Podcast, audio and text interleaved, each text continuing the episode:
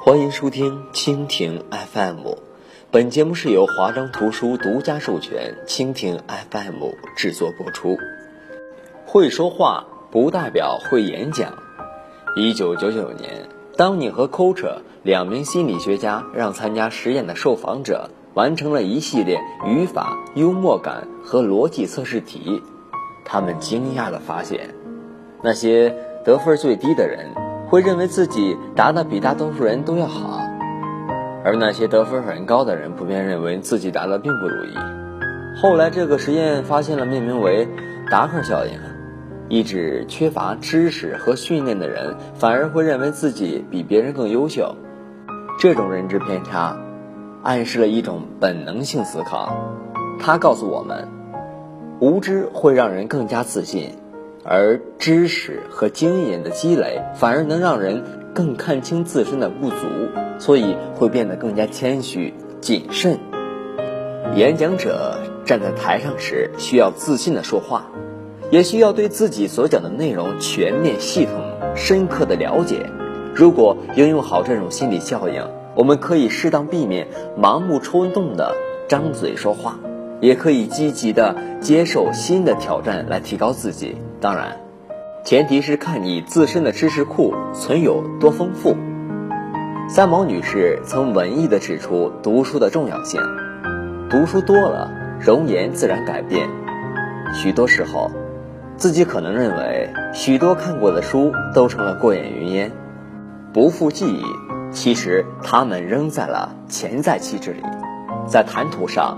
在胸襟的无涯，当然也能显露出在生活和文字中。不仅是文字创作，一个人的谈吐、气质都可通过阅历和知识的积累体现。王尔德在一群中可能会把百分之九十人的话都讲了，而毛姆可能只说不到其中的百分之五。但两个人都不会给人无知的印象，因为前者。有跟得上尖锐思想的流利谈吐，后者有饱览群书后特有的沉稳气质。这样的人与之会夸夸其谈，或者因为知识匮乏沉默不语的人之间有天壤之别。拉开这种距离的不是别的，是知识的底蕴。很少有人与生俱来就有深刻的思考问题的能力。这种能力是基于对事物的无限好奇心和后天培养的独立思考的习惯。之前也说过，观众想听你演讲时便能学到新知识。你可以介绍他人的思想，但最有价值的是你自己的思想。我一直认为，演讲的真正价值在于，它能将一个人从世界浩瀚的知识宝库中汲取到的能量吸收转化。便能形成自己的思想，再将它传递给更多人。演讲既标志着你为这座知识宝库创造了新的知识，与此同时，你自己也在分享知识，这是多么有意义的事情。对我而言，求知和思考是两样我绝对不会终止的事情，它们贯彻于我的每一个小时、每一天。这里的思考不是指自由式思考，求知也不是指通过快速浏览互联网信息以碎片式学习知识，他们都是不太需要精力就可以做到的事。真正的求知与思考是需要恒久毅力的。一个成功的人身上不可或缺的就是这种毅力。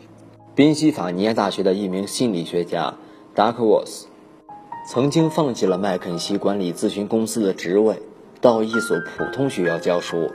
虽然只是教孩子们数学语法，但他发现班上聪明的孩子不一定是学习成绩最好的，成绩好的也不是平时最引人注意的孩子。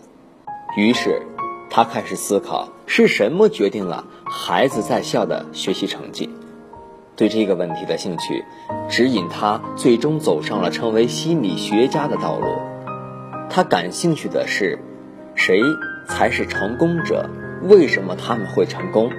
抱着这样的问题，他带领着研究团队采访了不同职业、年龄、工作环境的人，包括西点军校的学员、参加全国拼写比赛的孩子，在恶劣环境下刚开始工作的老师，还有普通企业的推销员。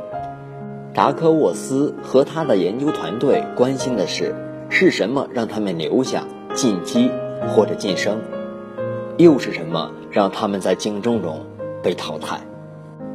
结果，通过比较各种各样不同的情景，他们发现了一个重要的性格特征，它在每一个调查过的领域都凸显了出来，而正是这种性格特征同这个人能否成功。有不可忽视的联系，他不是情商，也不是智商，不是出众的外貌或谈吐，而是刚才提到过的毅力。